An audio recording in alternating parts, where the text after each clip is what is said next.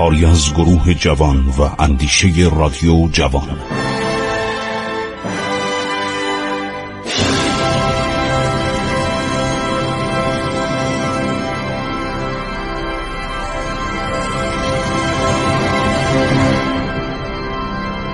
بسم الله الرحمن الرحیم. به نام خداوند بخشاینده مهربان خسرو معتزد با شما صحبت می‌کنه در برنامه عبور از تاریخ. دوران سلطنت فتلیشا روابط خارجی ما با فرانسه به هم خورده بر اثر به اصطلاح نارو زدن دولت فرانسه و ناپلون به ایران و رها کردن ایران در جنگ با روسیه. حالا رفتیم سراغ انگلستان. انگلیسی ها خیلی مترصدن که عرض شود که با ما رابطه داشته باشند رابطه سیاسی داشته باشند. سفرنامه عرض شود که جیمز موریه خیلی عالیه.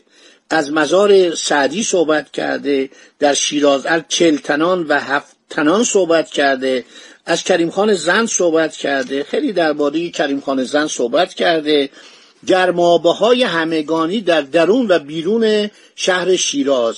بعد نوشته در زمان پیش از دوران حکومت خان زن 19 گرمابه در شیراز بوده.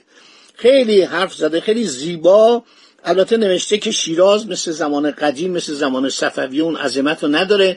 از حافظیه صحبت می‌کنه از سعدیه صحبت می‌کنه.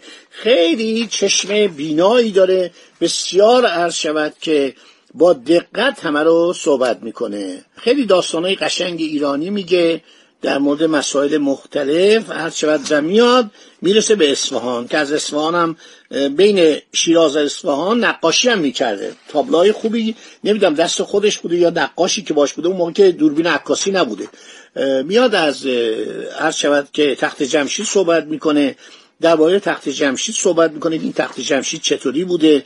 مال چه زمانی بوده؟ ویرانه ها رو نگاه کرده میگه ما لذت بردیم از دیدن تخت جمشید و چقدر جالبه. و در مورد تمام مسائل بین را آبنبار آبنبار که مرکز به اصطلاح شرب مردم ایران بوده. آب ها موقع از آبنبار هنر ایرانی بوده که قنات حفر کرده به اصطلاح آبنبار درست می‌کرده. همه جا آبنبار بوده که مردم تشنه نباشن. برای به اصطلاح گرفتن وضوع عرض شود که بدون آب نباشن. خیلی از ایرانی ها مهربانیشون انسانیتشون عرض شود که بزرگواریشون. شما ببینید مثلا طرف می اومده وقت می‌کرده. گفت آقا من گرمابه رو وقت کنم که مردم با قیمت ناچیز برن و عرض شود که خودشون رو بشورن کثیف نباشن. خیلی بدشون میاد ایرانی ها از اینکه آدم کثیف باشه. باید تمیز باشه. عطر شما ببینید عطریاتی که در ایران عطر گل سرخ هنوزم در دنیا معروفه. هر شود که یک نویسنده فرانسوی اومده کونوت انه زمان مظفرالدین شاه. گفت ما اومدیم در فصل گلهای سرخ در اصفهان باشیم که گلهای سرخ رو به اصطلاح بو بکشیم و اینا رو با خودمون ببریم. چقدر شعر درباره گلهای سرخ اصفهان نوشتن. شعرهای بزرگ مارسیلیان دبرد المورد از گلهای سعدی صحبت می‌کنه از گلهای شیراز صحبت می‌کنه. بعد مردم وقت می‌کردن. آقا پل میساختن. علاوردی خان پل علاوردی خان. نگاه کنید تو اصفهان این آدم گرجی بوده ارتشی بوده که اومده مسلمان هم شده. اون مرد بزرگی که عرض شود که گامبرون از دست پرتغالیا در آورد. پسرش عرض شود امام قلی خان رفت و جزیره هرمز و قشم از دست پرتغالیا در آورد. اینا همه ارتش بود بودن اینا نیرو بود بودن اینا آدمای بزرگی بودن. می اومدن چیکار می‌کردن؟ وقت می‌کردن. پل برای اینکه مردم راه برن. مردم از این ور شهر می‌خوان برن اون ور شهر مشکل نداشته باشن.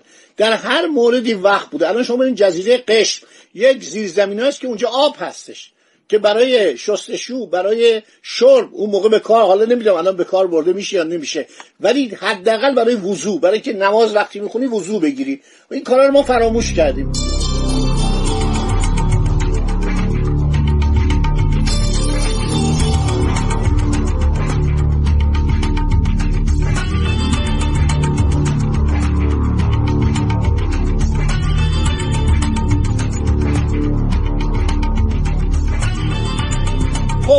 اینا رو همه نوشتن. اصفهان چقدر تعریف می‌کنه؟ از زراعت اصفهان از نمی‌دونم سرسبزی اصفهان. تازه فکر کنید بعد از اون اشغال هفت ساله اصفهان به وسیله افغانها بوده می‌رسه به تهران.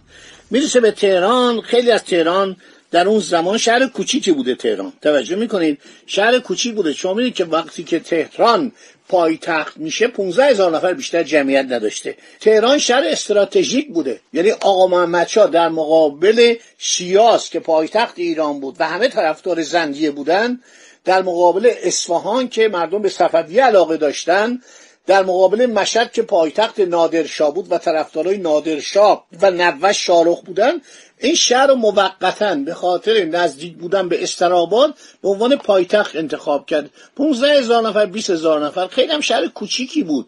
اصلا یه تاریخ قدیمی داره. یعنی از بلوک عرض شود که شهر ری راگا. راگا خیلی قدیمی. از زمان عرض شود که اوستا اسمش تو اوستا اومده تو دوران هخامنشی اومده. ولی شهر تهران در یه قریه بود. که مردمش هم زیر زمین زندگی می‌کردن به خاطر اینکه از بس دوست زیاد بود تطاولگر زیاد بود یاقی زیاد بود آدم کش زیاد بود اینا می‌رفتن در عرض شود که زیر زمین. سر تامس هربرت این انگلیسیه زمان صفوی اومده میگه شهر چنارستان. چقدر درخت داشته چنار بهش گفتن چنارستان. چه درخت های چنار عالی داشته بعدم دوره صفویه شما می‌دونید که شاه تماس اومد و دور این شهر بارویی کشید. و شاه عباس هم گاهی میومد جا استراحت می‌کرد. یه موقع مریض شد و می‌خواست بره با ازبکان به جنگه در تهران مدتی اقامت اختیار کرد. شاه سلطان حسین هم یک زمانی اومد در تهران مدتی تهران به عنوان پایتخت یلاقی اسلام بود چون آب و هوای بهتری داشت و در دامنه البرز بود. جای خوبی بود کمان که بعدم دید شمیرانات چه عظمتی پیدا کرد در دوران ناصر شاه به بعد. خب اومده تهران و میگه من اومدم. کاری که سر جان مالکوم نتونست بکنه سر هارفورد جونز انجام داد. با ایرانیان یک پیمان نامه به امضا رسان در کشوری که پیشتر رخنه فرانسه از میان رفته و نماینده انگلیس بیرون رانده شده بود در نتیجه بیرون کردن فرانسویان نفوذ ما از سر گرفته شد. حکومت انگلیسی هند به جای همکاری با ما مخالفت می‌کرد. ما با رقابت های گماشتگان سختگوش و توانای فرانسه رو به رو بودیم. میگه ایرانی خیلی طرفدار فرانسه بودن از انگلستان دل خوشی زیاد نداشتن. عرض شود که بالاخره ما یک قراردادی بستیم. میگه ما داشتیم با ایرانیا مذاکره می‌کردیم نمایندگان دو گروه انگلیسی و ایرانی به قدری صحبت کردن صدر و امین الدوله وزیر دارایی که بود در جایی بلند بلند خورناسه می‌کشید. ایلچی و من در جای دیگر پاهایمان رو روی یکدیگر دراز کرده بودیم. میگه انقدر خسته شدیم خوابمون برد. تو همون اتاق که مذاکره می‌کردیم شب خوابیدیم.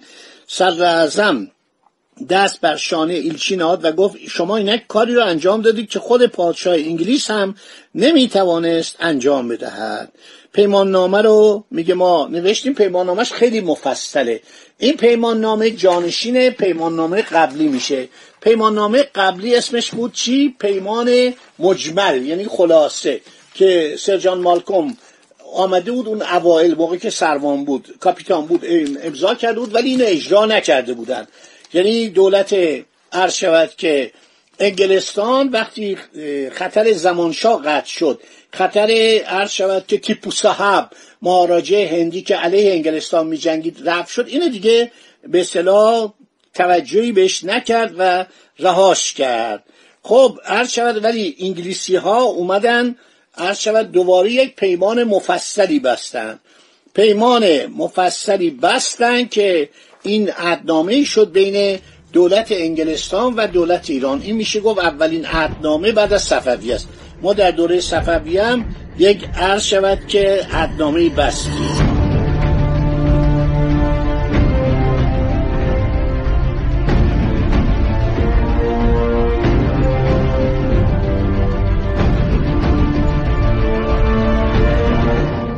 خب حالا دولت انگلستان افتاده به خواهش و تمنا برای اینکه فرانسوی ها از ایران بیرون کنه. و هرچی دولت ایران میگه عرض شود که اونا قبول می‌کنن. این قرارداد بسته میشه که بسیار مفصله. قرارداد عرض شود که دولت انگلستان با ایران.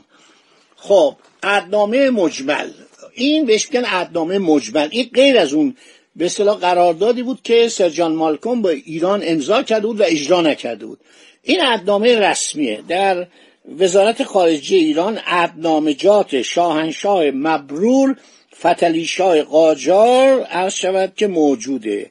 از سال 1224 لقایت 1239 نمره عرض شود سه خطی دست نمیسه برنامه آینده براتون میگم. انگلیسی ها چه خوابی برای ما دیده بودن که این خواب تا سالها ادامه پیدا کرد. خدا نگهدار شما تا برنامه آینده.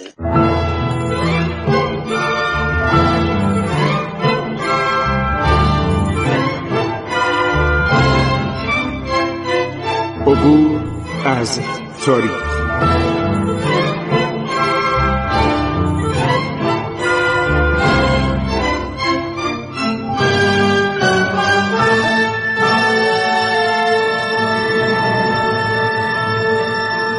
ایران با شکوه. سرگذشت ایران ما به روایت خسرو معتزد